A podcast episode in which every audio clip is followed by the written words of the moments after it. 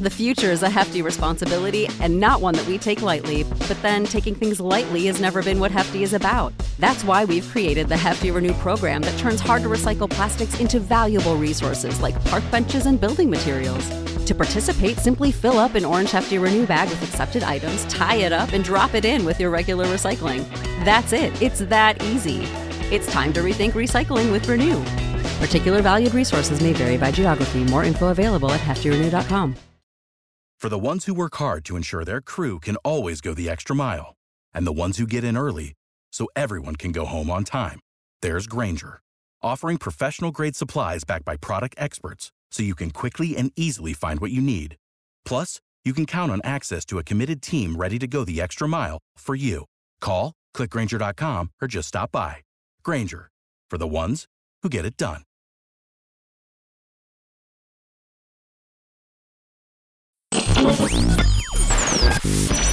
This is Rashawn Evans, and you're listening to the No Nonsense Podcast.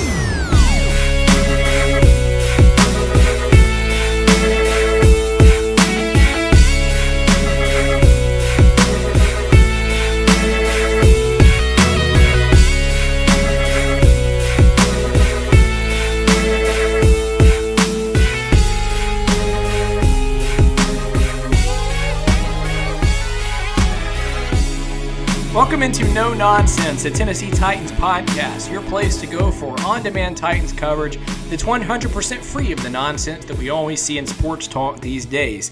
We would love for you to follow us on social media. We are at No Nonsense Pod on both Twitter and Facebook. We would also love for you to subscribe to the show on whatever platform you're list- using to listen. And if you're listening on iTunes, we'd love for you to leave us a rating and review. A few housekeeping matters before we get started. We've still got a contest going on on Twitter to win a $25 gift card to NFLShop.com. All you have to do to enter to win that is retweet the tweet that's pinned to the top of our Twitter page, again, at No Nonsense Pod, and follow us on Twitter. You'll be entered to win that. I, I lied. There's really only one housekeeping matter. I think we're good to go ahead and hop into the episode. We got a big one because it's week one. We get real football this week. That counts. As, as Will mentioned a minute ago, the, the, the starters will play the entire game for the Titans, something we have not seen from them yet.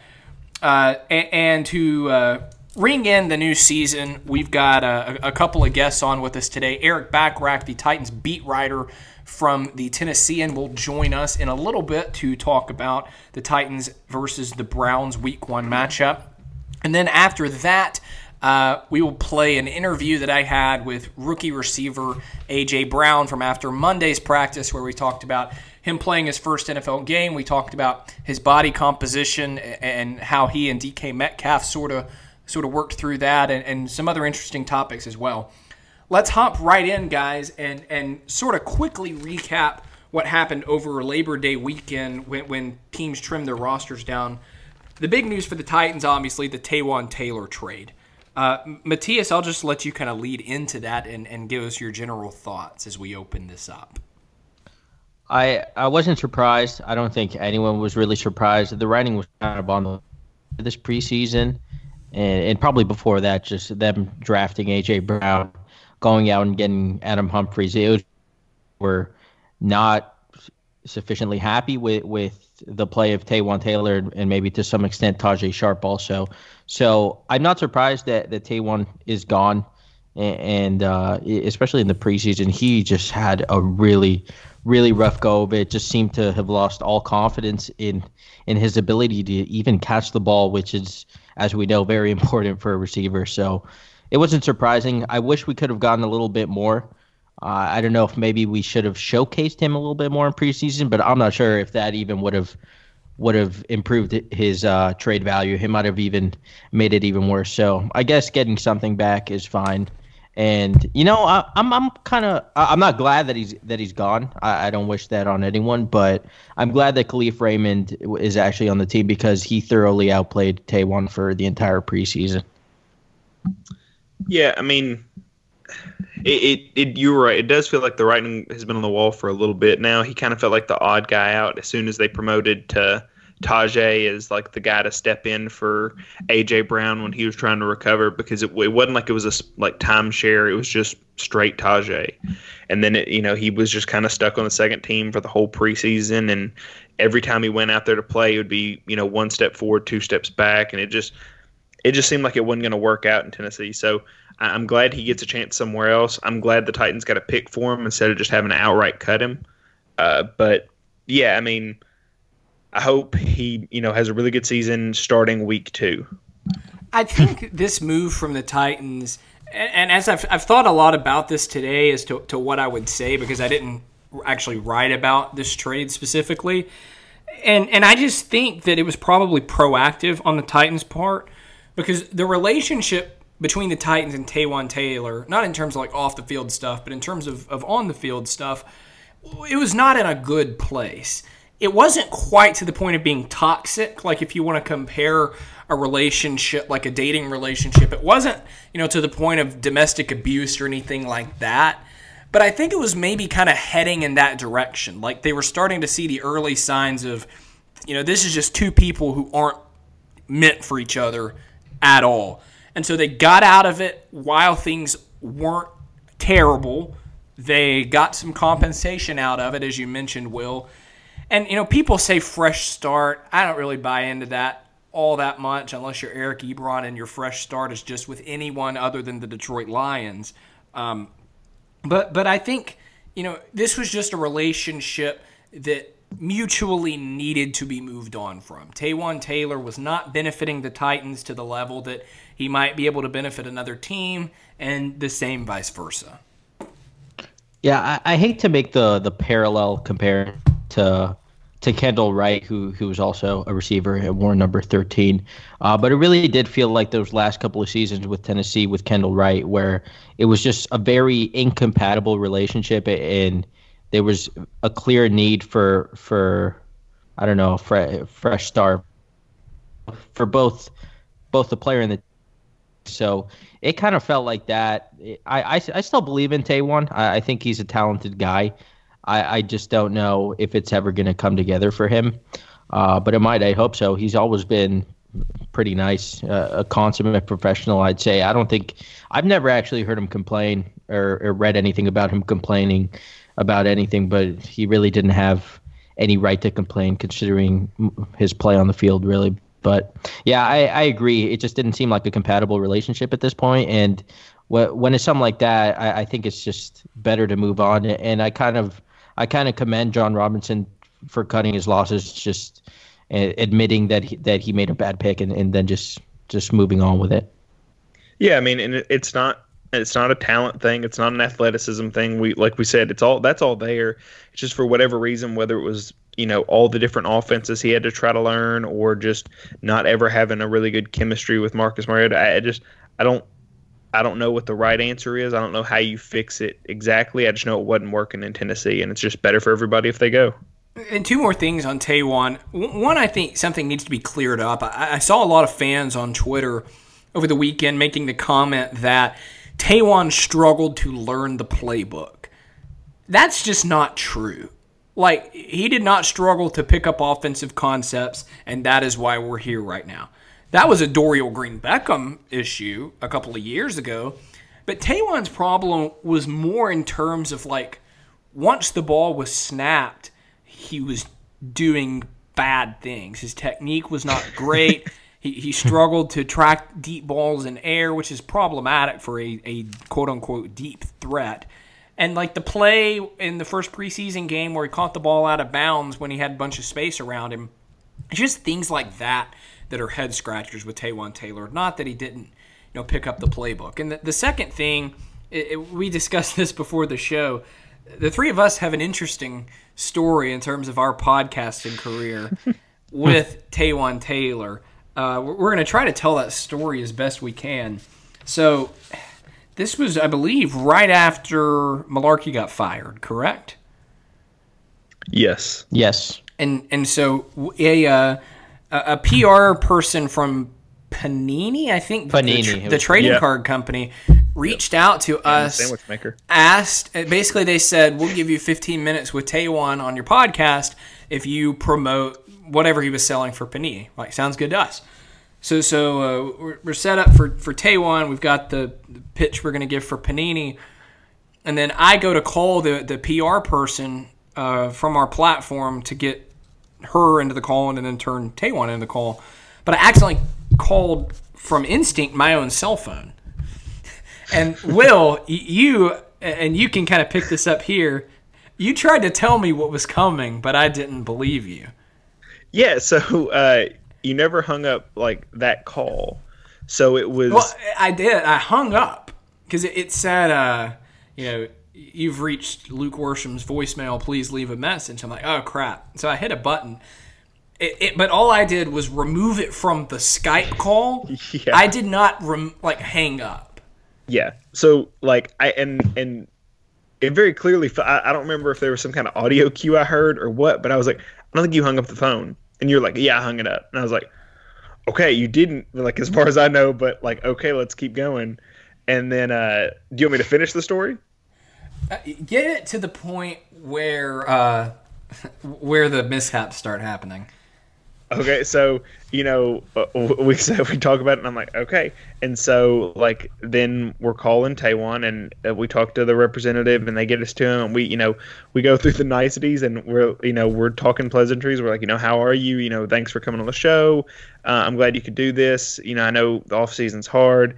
And then uh, I think it was maybe our first question, uh, and then uh, Luke can finish the rest of what happened. Yeah. So the, the question I just remembered we were the first media oh, outlet oh, yeah. platform to talk to a Titans player on the record after Mike Mularkey got fired. Right. Because there was like a week where I was looking for stuff to come out and nothing did. And so we had this Taywan interview, and, and, and fans are wanting a reaction from the locker room. So I asked him this question about Mularkey leaving and, and, and being fired and parting ways. And he starts to give this really good answer. And Taywan's sometimes a hard guy to to get to, to get in depth with things. He tends to give a lot of coach speak. But he was really getting into Mularkey, and right as he started his answer, just very loudly, you have run out of time with this message that you were trying to leave on the. Oh. And and when it happened once, Taijuan paused, like he was confused, obviously. Then he kept going. Every like 20 seconds do that again. yeah, because it, it, did the thing where it says, you know, if you want to delete this message or if you want to uh, retry this message, press this button. If you want to end, hang up the call. And it would say that like every 20 seconds. And he said, uh, the second time he said, uh, what? Because he thought we were interrupted in mid sentence and we didn't say anything.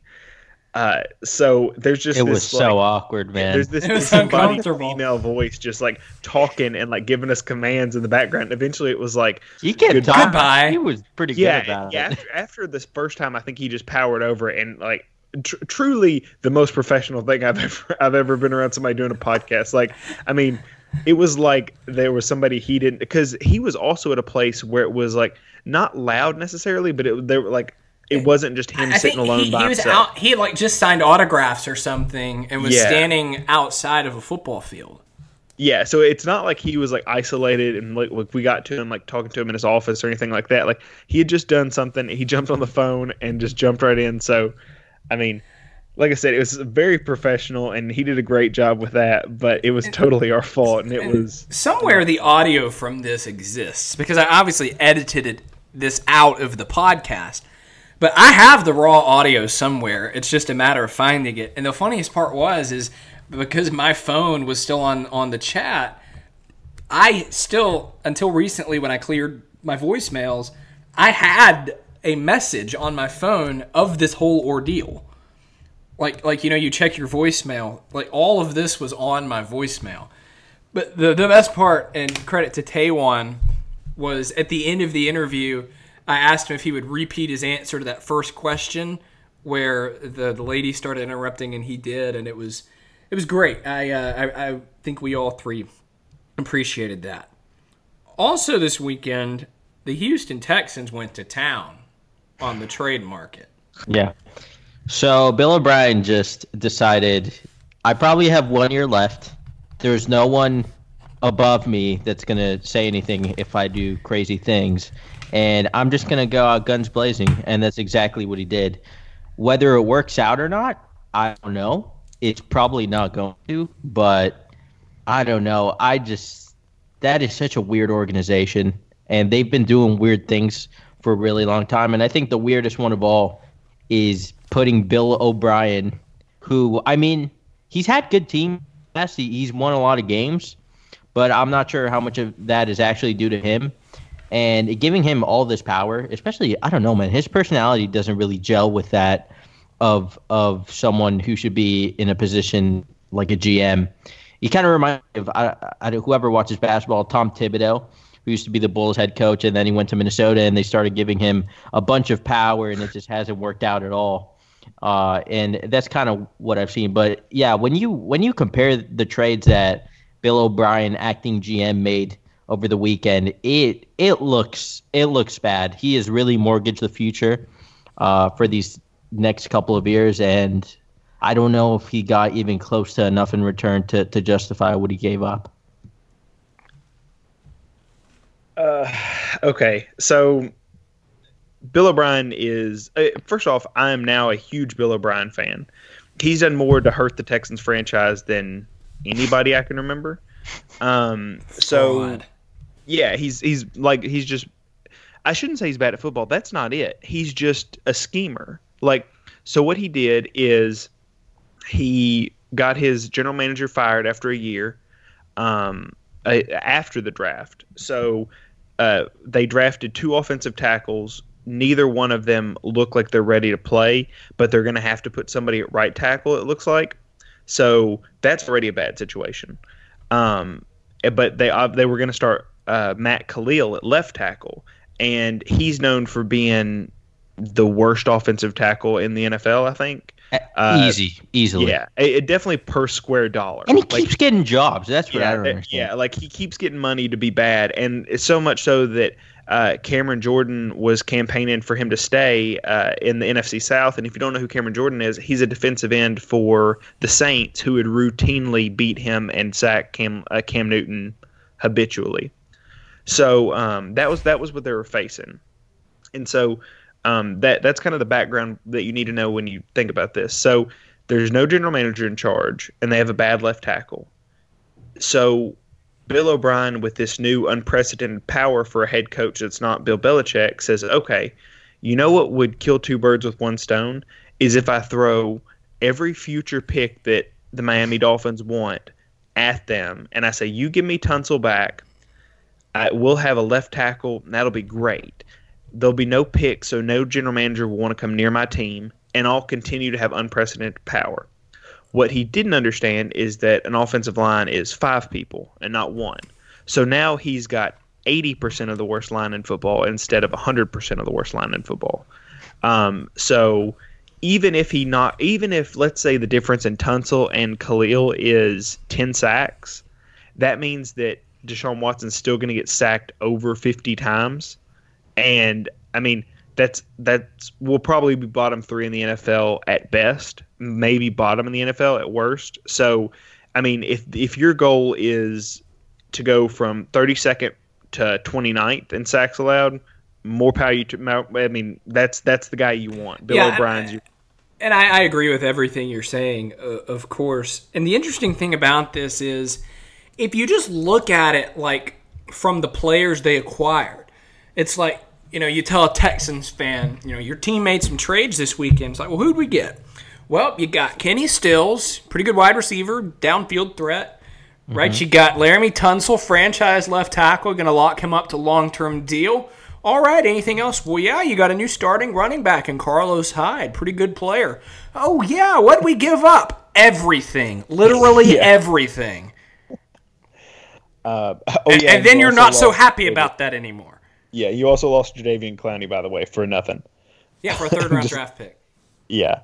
Um, also, yeah, they, they, got Barkevious Mingo though. I, I, think you guys overlooked that. Yeah, I you know. To, to be fair though, the the Clowney thing is actually smart on the Texans' part because so many teams are lazy and they just let their free agents hit free agency. You have the franchise tag, franchise him and trade him, get a third round pick out of it, out of it if you're not going to re-sign the guy. So I mean, at least um, that's something.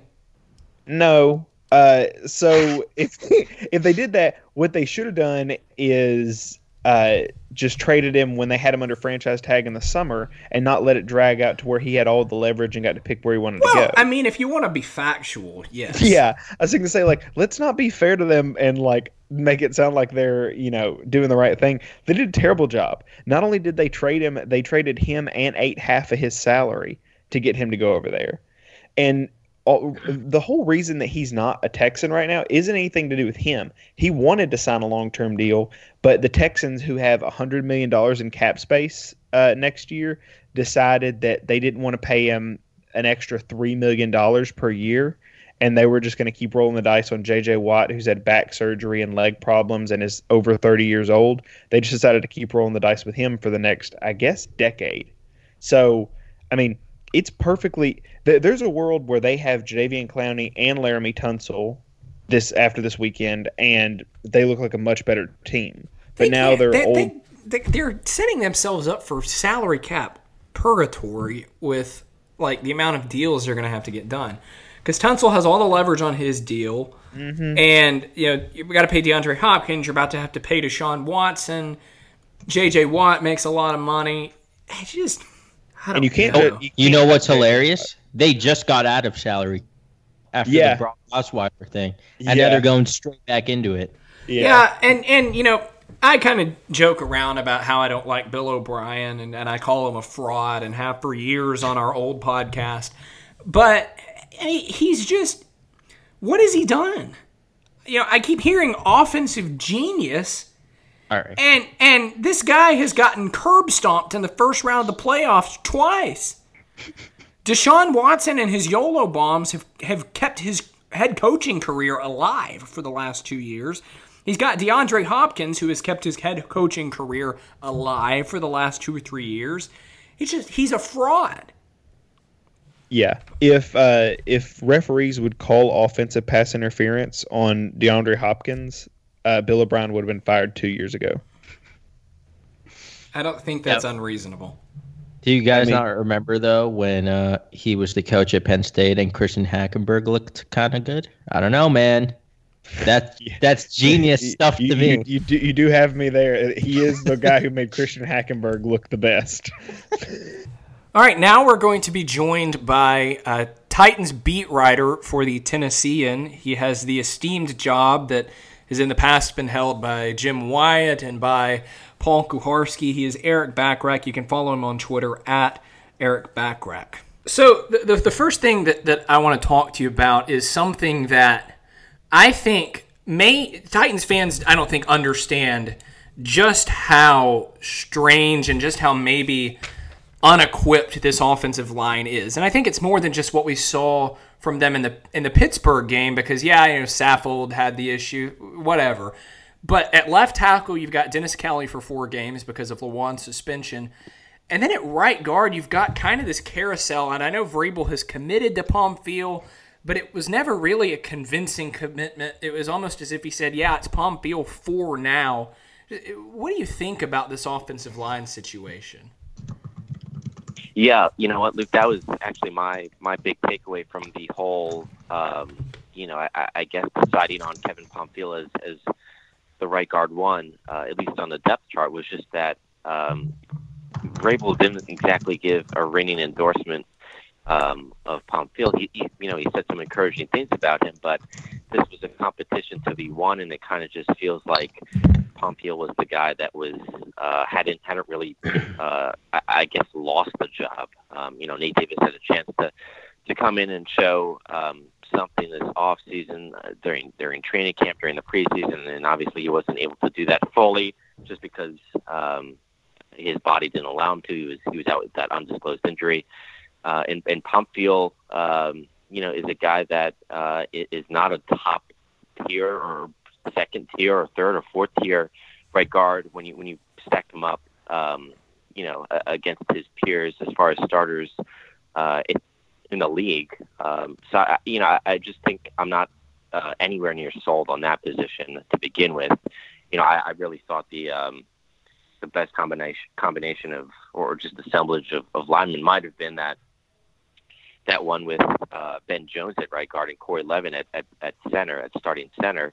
Uh, and obviously that goes out the window with the uh, news that Corey Levin uh, is uh, or, or waived from the team and he's now in Denver. So, uh, you know, I'm I'm unconvinced there. You know, I, I think that the Taylor Lewan thing, I, I think that's the single biggest thing, the single biggest storyline working against this team right now. Uh, and, and obviously that's, you know, kind of obvious, but I, I just, I, I don't think it could be stated enough how significant a loss that is for a line that, um, you know, has shown this preseason, preseason to be a little bit inconsistent. That is coming off a year that, um, you know, it was, it was totally inconsistent, allowing Marcus Mariota to be sacked up career high 42 times.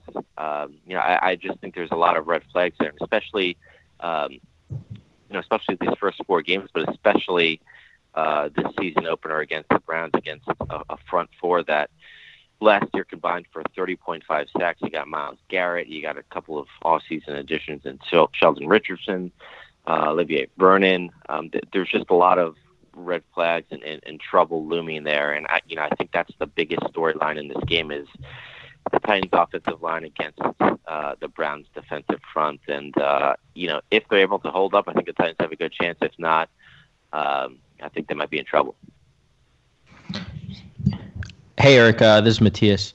Uh, I, I, was going to go with uh, what do you think is the most worrisome uh, part of the Titans going into the season, but I think you kind of kind of already nailed it with the offensive line. So I'm, I'm going to focus more uh-huh. on the positive side and, and, maybe you know after three nine and seven seasons in a row, I think the Titans have built up a good amount of hype it, eh, it, eh, within the fan base. What do you think going into the season, a potential four season in a row, eh, going nine and seven or better? What do you think is the biggest thing to look forward to, or what do you think Titans fans should be most excited about going into the season? You know, I, I do think there's there's a lot of things to look forward to offensively. Obviously, this is an offense now that looks like it, it could run 11 personnel a little bit more. You've got the wide receivers to, to do it. Um, you know, when you bring in guys like Adam Humphries, AJ Brown, um, you know, I just think they're they're more equipped to to do better passing, uh, and it, it's not like they could do much worse this year than they were last year. You know, they were 29th in the league uh, as a passing offense last year, so you could really only go up in that regard. And I think they've done a good job this offseason of, of sort of putting themselves in position to do that uh, and that that's more exciting. Uh, you know, I think for the fans. Uh, plus, you've got Derrick Henry, obviously coming off, uh, you know, that unbelievable December. Uh, is is he able to, um, you know, continue sort of just that trend? You know, not not necessarily of, of running 100 for 130 yards per game, but you know, if he could give you 80. 70, 80, 90 yards a, a game, uh, you know, at five yards a clip, uh, you know, I think that goes a really, really long way in sort of just making this offense hum. So I think there are a lot of, a lot of encouraging things on offense. Obviously, again, you know, I, I think that the success is sort of predicated on the offensive line success. Um, and, and then defensively, there's a lot to like. You know, I think um, you know the secondary is, is one of the strongest units in the league, and uh, to me, you know, I, I think there is reason for cautious optimism with the pass rush. Um, just because you know last year, uh, you know, you, you lose Brian Orakpo and Derrick Morgan to retirement, but but last year those guys they just didn't have a whole lot in the tank at that point. Uh, the last years of their career, um, you know, so you you replace those starting roles with Harold Landry, who um, you know is is poised to, to really um, come into his own this year if if he's up for the task. You know, he had 4.5 sacks a year ago if you're the Titans, you're really looking for him to crack double digits to, become that game-changing force. And if he does that, um, I think this, you know, offense, you know, to borrow from Mike Vrabel, I think this offense goes from good to great if you get that pass rush, um, you know, up to a level that uh, it, it's it's really disruptive. Because I think the secondary, best one of the best units in the league. I think the defensive front. Um, you know, led by Jurrell Casey, and, and at some point this season, you would imagine you have Jeffery Simmons. I think that could be a strength. Uh, the inside linebacking corps is, is really strong. Uh, you know, you got three starting caliber players there. So I really think if Harold Landry can um, develop into, you know, this game changing, uh, you know, top tier outside linebacker, uh, and, and Cameron Wake, you know, proves to have a good deal of tread on his tires at 37 years old you know, I think that goes such a long way um, in really transforming this defense. Hey, uh, it's Will. So I, I don't want to use the term trap game or anything like that so early in the season, and especially not with a team that I think will go to the playoffs like the Titans. But it just feels like there's such a big dream team vibe behind Cleveland, and that's really where the Titans thrive is knocking off, you know, the Dallas Cowboys on Monday Night Football and the New England Patriots after everybody tells them they're going to lose, and the Philadelphia Eagles when Carson Wentz is back. You know, it's just where Mike Vrabel's Titans have thrived. And does it feel to you like just the perfect storm for like that culture clash to happen where the story we'll hear is you know the blue collar titans went into cleveland and won a game that they shouldn't have when really it's just that the titans always play up to good competition and they always prepare better honestly i you know i, I really agree with that I, you know i think um, you know my, my expectation is that the titans uh, will probably play a good game but lose a close one but but um, I can obviously see it going a different way. You know, there was no way to sort of predict the way that they would handle the, the Patriots last year. Um, you know, the Eagles game we, we thought was going to be tough, and and then, you know, the second half that they have in Dallas, uh, all of those situations looked on paper to be fa- unfavorable to the Titans. Yet there they were, you know, taking care of business. I think all of this hype um, all of this spotlight on the Browns absolutely um, plays right into the Titans' hands. You know, this is this is the type of situation they've they've kind of you know been known to take advantage of. Um, you know, just while everybody's looking at at one team, they're off doing something else. Um, you know, I, I think Mike Vrabel is going to have a really smart game plan um, in store, uh, especially again for sort of managing the offensive line and, and uh, Cleveland's defensive front. You know, I think there's a lot of things stacked against the Titans, but again, I you know I think that's something that they've somehow managed to turn into their favor uh, in recent years, especially you know last year, just playing up to the competition um, and surprising a lot of people. And, and this game certainly sort of fits uh, all of those bullet points. I'll stay on the theme for me of kind of question marks for the Titans. I'm curious uh, about your perspective on the edge pass rushers because, as you alluded to earlier, there's no more Brian Orakpo, there's no more Derrick Morgan. And yeah, Orakpo and Morgan were great for the Titans at, at points in their career, but your starting edge rushers combining for two sacks, which was the case last year, just can't happen if you want to compete as an NFL team. So it would be hard for really any combination they put out there to be that bad production wise or worse this year. But so that's not really the question. But the question is can this combo of Harold Landry, Sharif Finch, and Cameron Wake get it done to a point where that isn't a weakness and where the Titans can count on a third down getting pressure without having to resort to the exotic or, or the weird when it comes to blitzing? I, I think it can, and again, I think it goes goes back to Harold Landry, who you know I've been saying this entire offseason is the most important player uh, on that Titans defense. Uh, you know, the, the success of that group obviously begins with the top guy.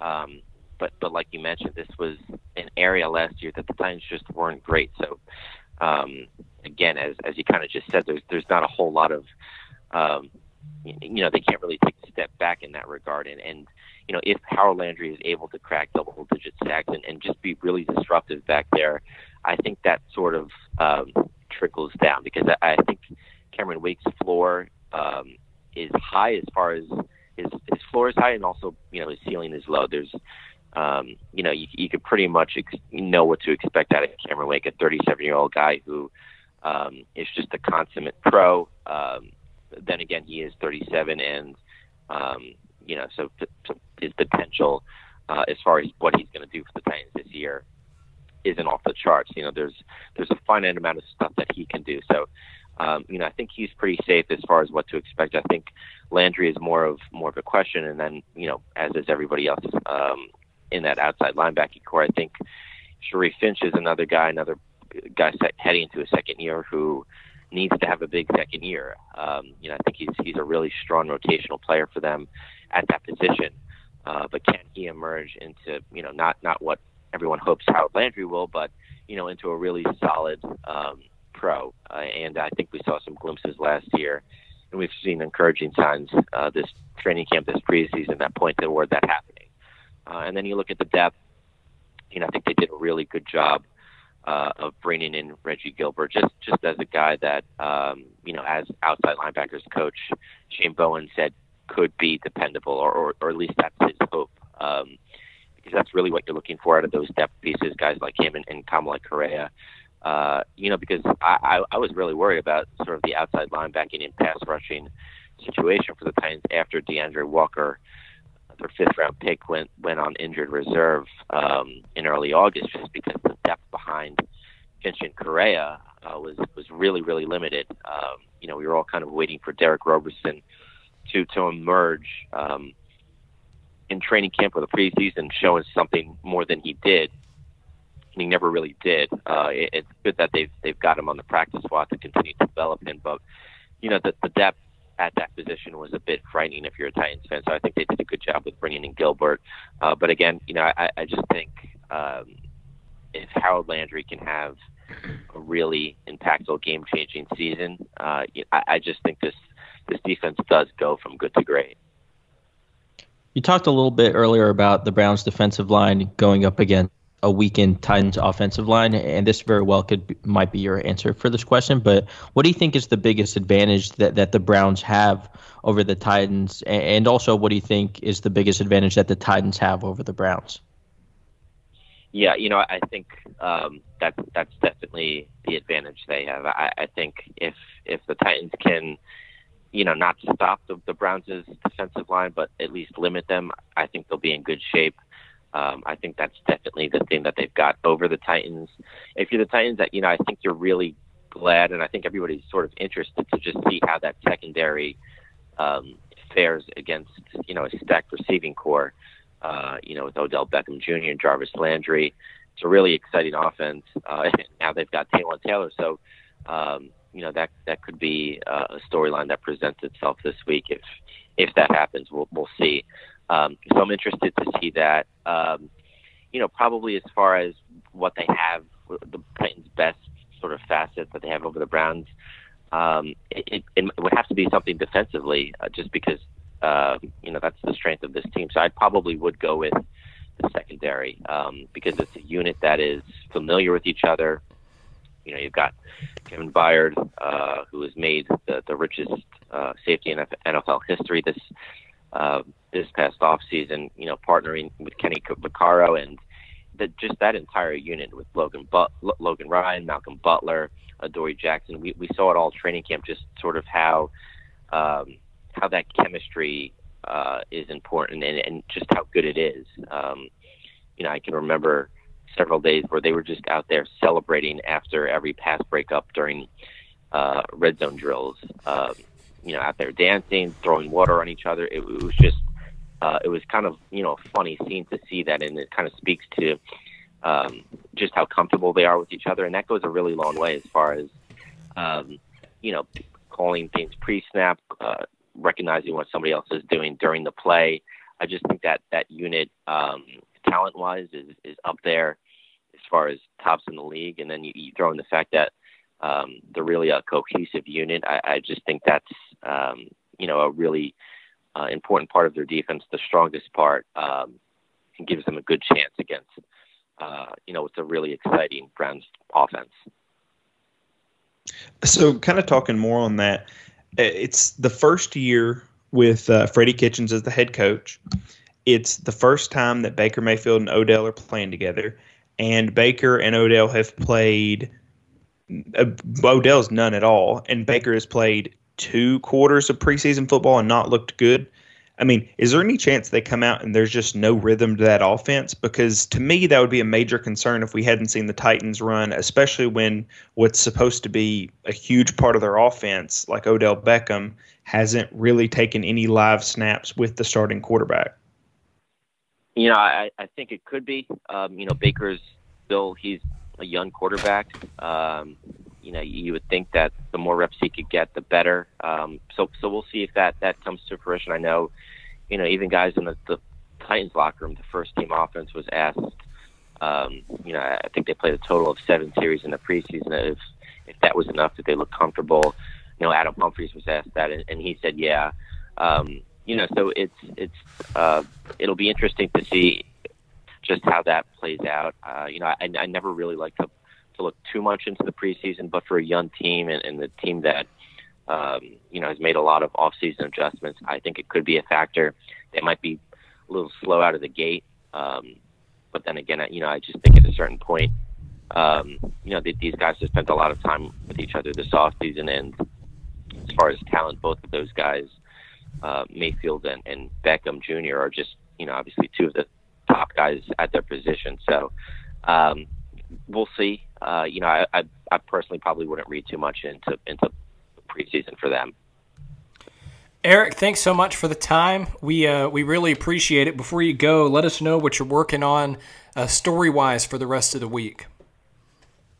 Yeah, absolutely. Uh, that's a good question because I've got a lot of things going on as far as um, stories. I'll probably do something on uh, Arthur Smith, um, you know, entering his first year as offensive coordinator for the Titans. Um, it'll be really sort of interesting to see uh, his offense because he's he's a guy that is sort of uh, the last remaining vestige of um, you know so many past regimes here, having been on staff since 2011. Uh, so he's a guy that's that's kind of just a fascinating um, profile in itself. You know, the guy uh, is kind of soft spoken when you when you get one on one. Then again, we, we saw him out there cursing uh, AJ Brown uh, on his first day and after he was injured. So uh, he's an interesting guy with an interesting backstory, and he's in an interesting situation um, going into his first year. Uh, uh, as offensive coordinator for the Titans. So working on that, working on uh, you know a few other stories in the lead up to um, you know this this really big game for the Titans, and kind of just uh, you know highlighting how how big it is, uh, it, sort of on the national scale, and um, you know as as we alluded to early, just the fact that the Browns are getting all the hype, uh, and the Titans wouldn't have it any other way. Again, we appreciate the time as always. Thanks for joining us. Thanks, guys. Appreciate it. All right, we really appreciate Erik joining us. And again, you can follow him on Twitter at Erik Bacharach. Let's hop into previewing this Cleveland Browns versus Titans game. I think probably the biggest advantage that the Browns have in this game is their weaponry on offense. You've got Nick Chubb at running back, someone who is really strong as a rookie. You've got the two LSU guys in Odell Beckham and Jarvis Landry at receiver. Baker Mayfield, a very efficient, very effective quarterback, was really good as a rookie. They've just got a lot of kind of toys to play with on the offensive side of the ball, and it'll be tough for the Titans defense to deal with them. Yeah, I you know I've all offseason we've heard a lot about the Cleveland Browns being you know the sleeper team. They're going to take the next step, and I really wasn't buying it. But but now that I'm kind of going through their entire roster, it's it's pretty good. And surprised if this is a really tough game for the Titans. Like you said, they do have a lot of weapons on offense. Nick Chubb looked fantastic last year as a rookie, especially in comparison to Carlos Hyde, who just looked so slow. Chubb came in, looked like a totally, you know, like like a top end talent, uh, which I wasn't sure he'd be after that injury in college, but he he's really impressive. And like you said, Odell Beckham, Jarvis Landry, and then Rashard Higgins in the slot, uh, not in the slot, uh, on the on the boundary. Uh, he's an underrated underrated guy who was had really good chemistry with Baker Mayfield last year. And then you also add in David Njoku, who's just an athletic specimen and, and one of the best tight end prospects uh, of the last couple of years. So it's going to be a lot for the Titans to deal with. Uh, the good the thing that that gives me a little bit of pause about the Browns offensive explosion is their offensive line, which is legitimately bad. I think. I mean, Bitonio and and J.C. Tretter are, are good offensive linemen. They're fine, but the rest are are not good. Greg Robinson. I mean, they just they just cut him for for like a salary cap move or something like that, so that they didn't have to guarantee his contract. I believe, and it comfortable cutting your left tackle and that no one's going to scoop him up while he's a free agent. I, I think that kind of speaks. It sends a pretty strong message. Yeah, yeah. It kind of speaks volumes to how you how you truly feel about him. And, and then the rest of their line, I, I can't even name you the other two starters. Is it Corbett who has been terrible? Ha- did you, you uh, mentioned Bitonio, right? Yeah, Bitonio Bitonio's good. Bitonio and Tretter are good, but the other three are are yeah. probably below replacement level. So I don't, I don't know. And Tretter's I, okay. Like it's not like he's like anything. Yeah, yeah he's special. not. He's not a like, star. He's just a league average or so starter. So they've got Greg Robinson at left tackle. This is according to Ourlads. Greg Robinson at left tackle, Joe Bitonio at left guard, J.C. Tretter at center, then Eric Kush at right guard, and Chris Hubbard at right tackle. They brought Chris Hubbard in like Pittsburgh didn't really want him, and uh, Eric Kush they only have starting because they traded for Wyatt Teller, who's the backup late. Uh, and they said that he might start this week. Like that's how not confident they are at right guard. and I Bills? believe, uh, yeah, I was going to say, I believe he was on the Bills, who have like no starters decided because like they just got like 10 new offensive linemen. So to be the bottom of that barrel and to go and get traded to the bottom of another barrel and compete for right guard for three days before they decide is not a good thing. I mean, that's a, that's a worse offensive line than the Titans right now. Yeah, I mean the Titans aren't a bad offensive line. Like Conklin looks really good. Uh, yeah. Saffold has been an All Pro in the last two years, like not over the last two, years, but he was All Pro in 2017, and he was great in 2018 too. Just he like he struggled in the preseason a little bit, like twice. He had like two bad plays, like one miscommunication and one where he just didn't, you know, set his anchor. But I mean, other than that, he's been really good in the run game. Ben Jones looks solid. Um, and now you're talking about Dennis Kelly, who we've always thought was a borderline starter anyway. Like he like could have started at right tackle when Conklin was struggling, and he came in and played well. So I mean, we've seen Dennis Kelly play good football games, and we've seen him. He was the left tackle for the Green Bay game when the Titans had their best offensive day of the last like decade. So you know we've seen him play left tackle well before. We've seen him play it against de- my, you know pretty decent opponents. Not a preseason game or anything like that. So I mean, we've seen from left to right, all the guys play really well except for right guard, and you know their right guard is worse than the Titans' right guard. So uh, what what are you gonna do? Yeah, it, it is. I, I think going back to the Titans' offensive line conversation that that we had with Erik, you know, I think it really does come down to the right guard spot for the Titans you know, Dennis Kelly, you kind of get what you get with him. Uh, Saffold, we know what he is. I don't buy into the preseason stuff that, oh, you know, he's going to be disappointing. Ben Jones has, has always kind of been pretty solid, uh, and I think he'll be even better with improved guard play around him. And Conklin, I firmly believe, is bound for a, a major rebound this year.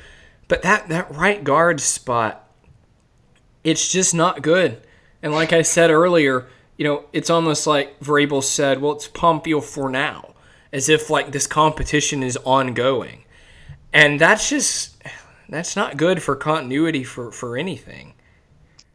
I don't well, I don't even oh. think it's a competition. I think once Nate Davis is ready, they're they're putting him out there. Yeah, yeah. I kind of agree with that. Yeah, I mean, that that's that's where I am, and we've talked about that before. Like I think he would have taken the starting job. He was the first guy, the first right guard to take uh, starter reps back to back, and then he got hurt. Mm-hmm. And I think the Titans just didn't think this injury would linger as long. And then I think he probably could have played in the fourth preseason game. I think he was suited up, but he just you know they didn't want to risk him getting a few snaps for you know him to probably not start anyway. So I think that's a move that gets made.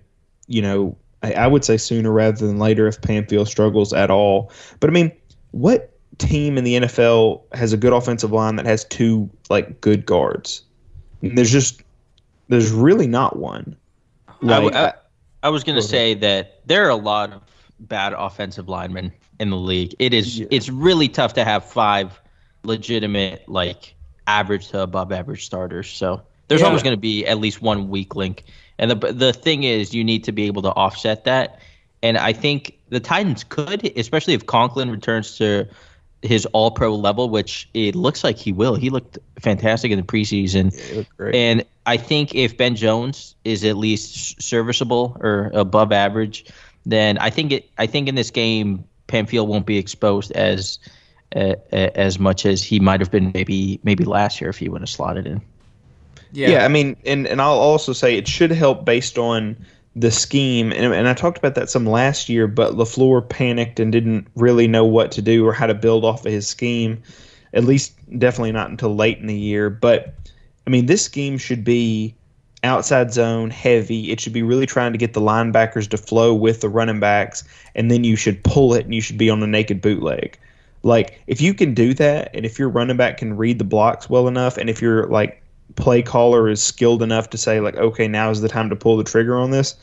I mean, having a slightly below average guard is not the worst thing in the world. Like you can definitely get around that. It's when you've got to run power schemes where you've got to have a pulling guard or where you're really trying to run ISO stuff and you're having, you know, Kevin Pamphile go one on one with Ogunjobi or something like that. If that's the game they try to play, it, mm. it will Mm-mm. expose them. They, they they're not prepared for that. They're not built for that. But if you're like, okay, we're going to run zone and get good angles on guys, and then if they don't, you know, if the angles aren't there, we'll just cut back, and you take that, take that, take that, and then you know you're okay with four yards of play, and then you pull it and you get, you know, a 20 yard pass to a wide open Corey Davis like we saw on that one preseason throw from Tannehill. Like if you can get that, then you're good. Like you can you can score 17 to 24 points pretty easily with that. And I think with this defense, that should be enough most weeks. I think the biggest thing about the Browns defense that stands out to me is their speed.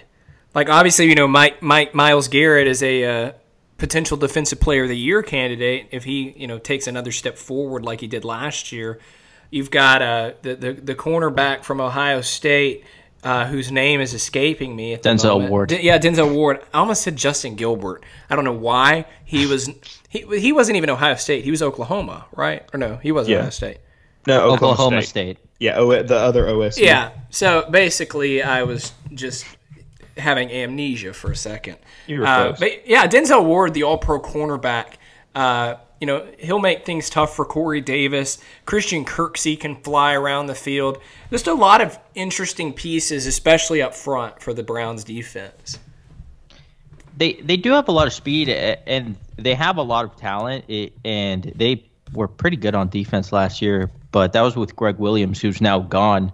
And, and then you bring in Steve Wilks, who I like, but he's a 4 3 guy. So there are a lot of changes happening within the, like, you know, schematic point like the the defensive scheme so yeah. we'll we'll see how it all kind of comes together uh, I I still think they're going to be a solid defense, but I think the Titans are going to be able to to move the ball just as long as that offensive line is solid at least, or maybe just not catastrophic like they were in the Steelers game and the, and the Ravens game last year. And if they're opening up holes in the running game, then I mean the Titans will be able to move the ball pretty efficiently and maybe melt some clock and keep and keep the ball away for, from the Browns offense. Yeah, I mean, if you want to look at a good example of what Gregg Williams' defense does for corners, look at when he coached the Titans in 2010, I think it was, when Alterraun Verner uh, mm-hmm. led the league in interceptions or was close, uh, and he went to the Pro Bowl.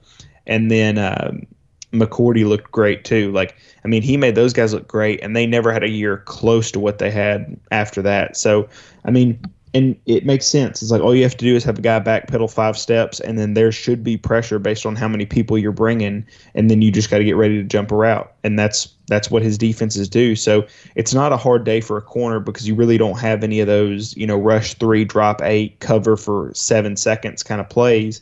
It's more just bang bang and then reset. So yeah, I mean, it, it really helps you know, if you've got a good corner who, you know, like Denzel Ward can, you know, be opportunistic and play that kind of way. But I mean, anything that we assume is a given other than the fact that Myles Garrett's going to be great uh, with this defense is a big leap because, I mean, how many times have we seen the Titans switch defensive coordinators with what we thought was pretty decent talent on the defensive side of the ball, only for them to struggle for the first, you know, six games, eight games, first year?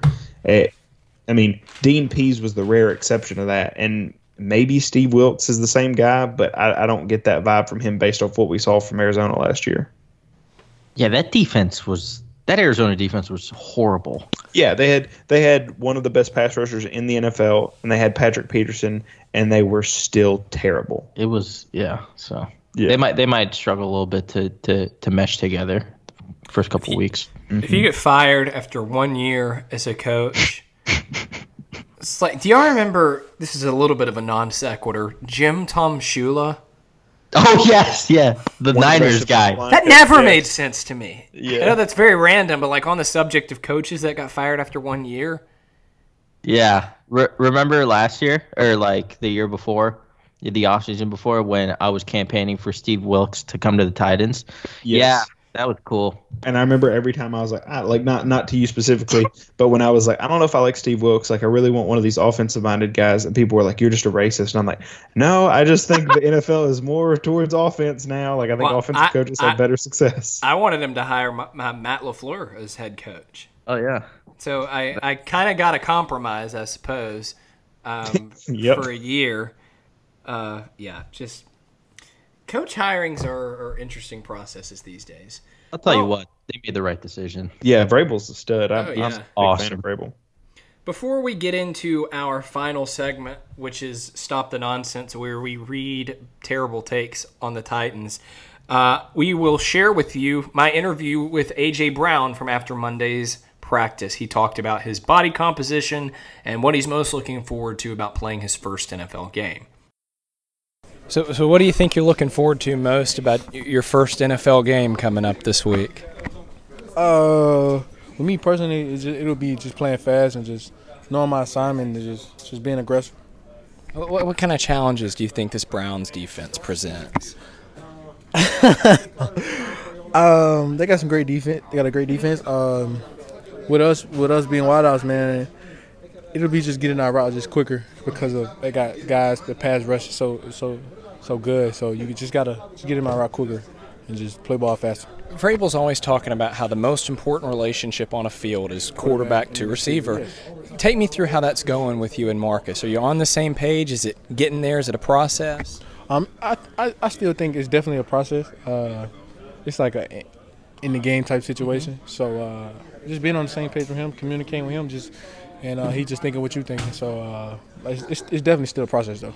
You've been back from the injury for a few weeks now. What do you think you've gotten out of these few weeks of practice and- and just working with the team after having sat out for a couple weeks? Um, I would definitely say it would be my, my confidence, just and me just me just being, like I said, confident and, in what- whatever I, whatever I do. Um, just playing fast and just knowing my assignment and just getting the job done, regardless of who's out there in front of me. It doesn't matter. So. I know that going back to your college career, you like to watch film of NFL receivers to, to get yourself better. Is Odell one of those guys? Um, Odell Odell's one of those guys. Uh, he's a he, he's a great talent himself. Uh, he's him and Jarvis Landry. I like their play style and and they're they're explosive. You let them be. So You're not going to have to defend them, but what do you think about that Browns offense? A couple of SEC guys and Chubb and Beckham, and then you got Baker Mayfield. uh, it's definitely gonna be a, uh, a good game. Uh, very competitive game. Uh, they're they're they're good on that side. They got some great receivers. Uh, we got great cornerbacks. So it's gonna be gonna go head to head. A lot of Titans fans like to say, "Oh, you know, the national media never talks about our team." Is it real that you know you, you guys thrive off of the lack of attention, or is it just something you ignore? Uh, I really don't get into none of that. I don't know nothing about none of that. So I just got here, so I don't really know. So What do you think is is maybe the biggest thing you've already improved with your game, or you've already gotten acclimated about the NFL since joining the team back in May? Um, I keep preaching on just playing faster, and, and I would say the most I improved on is just playing faster. Uh, like I said, just getting into my routes, and I, I just want to get into my routes even quicker.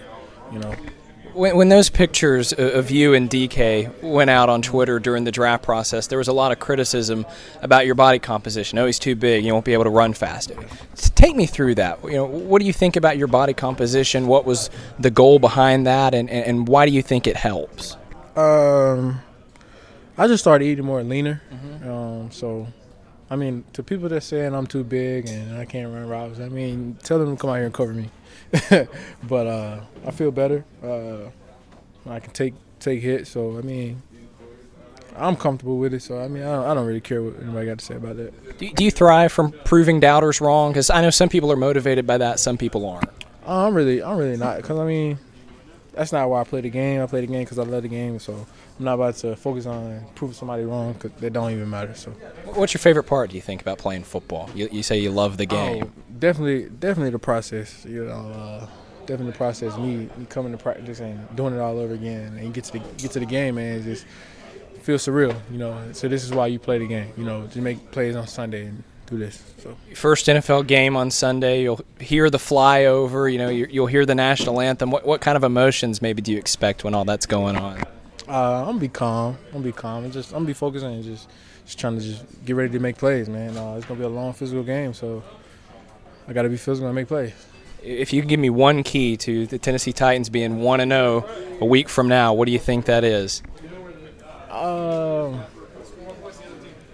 That's a good. That's a good one. Yeah, I can't even tell who said that. He'll Tannehill says scoring more points than the other team. Okay. so I'm gonna go with that. one. Appreciate it. AJ. yeah, appreciate you. All right, we appreciate AJ giving us the time after practice on Monday. And now we're going to hop into how we close the show every single week, and that is with our Stop the Nonsense segment. If you have a recommendation for this segment, we, we, we- we've been getting them a lot now, recommendations. Uh, use hashtag Stop the Nonsense, send it to us on Twitter. We'll take a look at it. Mine this week comes from Facebook and it and it's the cesspool Facebook is of bad sports takes. This is from a Titans fan, presumably named named Andrew Runkles. He says this: "Hear me out, guys. Mariota and Taywan Taylor to the Dolphins for here we go. Laremy Tunsil, Kiko Alonso, Kenny Stills, and a second or third round draft pick." makes both teams worlds better, and we just stick it out with Tannehill for a year. Sounds good to me, guys. Yeah. I No, mean, it sounds good to me too. Yeah. I, di- I didn't know you could just like pick any take that anybody had. like, like, this person is obviously tweeting from inside an insane asylum. Like what an what an insane string of words to get. It's like they had a player generator and they were like click click click click click click send. And they just like it's such a weird group. Like they don't need another linebacker. They don't need a left tackle. Like I guess Especially not Kiko. Alonso, who Yeah. unbelievably has now been traded for twice in the last five years. Yeah, I mean, he, uh, I, I'm sure there's some NBA equivalent guy that always gets thrown into trades. Uh, like just It's like here, you can a just you thing. just have Kiko. Yeah, it's like it's like, do y'all want him for like a late second in 14 years? It's like, okay, well, we'll, we'll do that. I mean, it's Why would know, the. Dolphins give up Tunsil, Kiko Alonso, Stills, and a second or third round pick for Mariota and Taywan? It's bad. well, I mean, it's really uh like a Mariota trade for all those guys, and Taywan Taylor also thrown in, and I like obviously that's not nearly enough for Mariota. Like you would have to be crazy to not give him. I mean, and I know the Texans value Tunsil as like 14 first round draft picks, but like you don't give a quarterback who is winning you games actively to another team for any reason. Especially not for a bunch like a garbage pail kid like collection of bad offensive talent. All right, Matthias. So mine is not about the Titans, but it's about the Titans' Week One opponent, kind of. So Doug Farrar, who I follow and usually has very level-headed takes and tweets, he recently uh, quote tweeted a "What's your bold NFL prediction for the season?" tweet, and he said that Baker Mayfield will become the fourth quarterback to throw 50 touchdown passes in a season, and the second to do it in his second NFL season. So I think the hype has gotten a little out of hand, man, and I don't think that's going to happen. I don't even think it's going to be close. He had what 27 touchdowns last year in in 13 games started, 14 game 14 games played. And sure, you could point to to maybe the the pace he was on after Hue Jackson got fired, but it really it wasn't great. I mean, he had like 19 touchdown passes over the the second half of the season. If you extrapolate that to a full season, that's what 38 touchdowns. Okay, that's still 12 touchdowns behind 50, and I just think it's ridiculous. And I really hope, especially, did you guys see him in the preseason game against the Buccaneers? Not Baker? great. He was awful Not he was great. awful, and he also threw a bunch of interceptions last year. So I, I think the hype has gotten a little out of hand, man. And I would love to see the Titans come in in Week One and kind of you know make them look like a legitimate sophomore. Yeah, I mean that's good. Um, so I did have this uh, take about um, Taywan Taylor giving up information on the Titans and how that's ridiculous. And you know, I I'm just I'm just not going to beat that dead horse. Just I feel bad doing it. So uh, my stop the nonsense is uh, Eric Galko, who is the I believe the XFL's director of player personnel. And uh, he's the head of Optimum Scouting, like a really like well respected guy. Um, somebody asked today for bold NFL predictions, and his NFL prediction was Kyler Murray will be Rookie of the Year. Okay, it's not that crazy, even though he's looked terrible. And the second best quarterback in fantasy football, which is really crazy, and then and lead the Cardinals to seven or more wins. All right, Let, us talk about any of these things. First of all, Kyler Murray uh, to win Rookie of the Year is tough. He'll win. He'll win Rookie of the Year. No, well, I, I mean, here's the thing: it's because he's going to play every single game. That's why. I mean, uh, uh, well, okay. Let me go to my last point first. Then I'll be surprised if the Cardinals win three games this year, much that less seven. Like yes. they have a terrible offensive line, a quarterback who in the preseason has looked like the worst versions of Lamar Jackson, but he's not going to get the extra three months to develop. He's five eleven. He's not outrunning people. Uh, I mean, he look he looks out of place. He looks like the guy who plays in the third string in your preseason games. You're like, oh, that guy's fun. Like, I hope he makes the roster. He does not look like a first overall pick. So, to assume he's going to lead them to anything is a big leap. Seven wins is basically saying he's going to do what Baker did last year, which is also a big leap. And to be the second best fantasy quarterback, he's going to be better than Drew Brees. He's going to be better than Patrick Mahomes. He's going to be better than you know Watson, ben Roethlisberger. Watson's going to put up numbers. Yeah, like all these guys who are going to throw volume. He's going to be better than all of them but one, which I'm assuming is going to be Mahomes.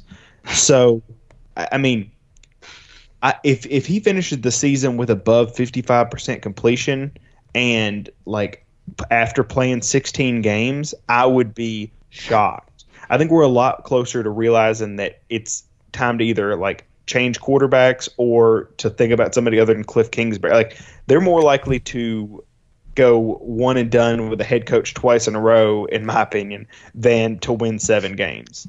Before we before we finish, let me just give a shout out to at King Feeds thirty who sent us a. Uh, a suggestion for the stop the nonsense. It was just Colin Cowherd doing his power rankings, and he had the Texans at number six overall. Mm. The Texans are not good. Sorry. They're yeah, they might gonna... draft. They might draft six overall if they had their first round pick next year.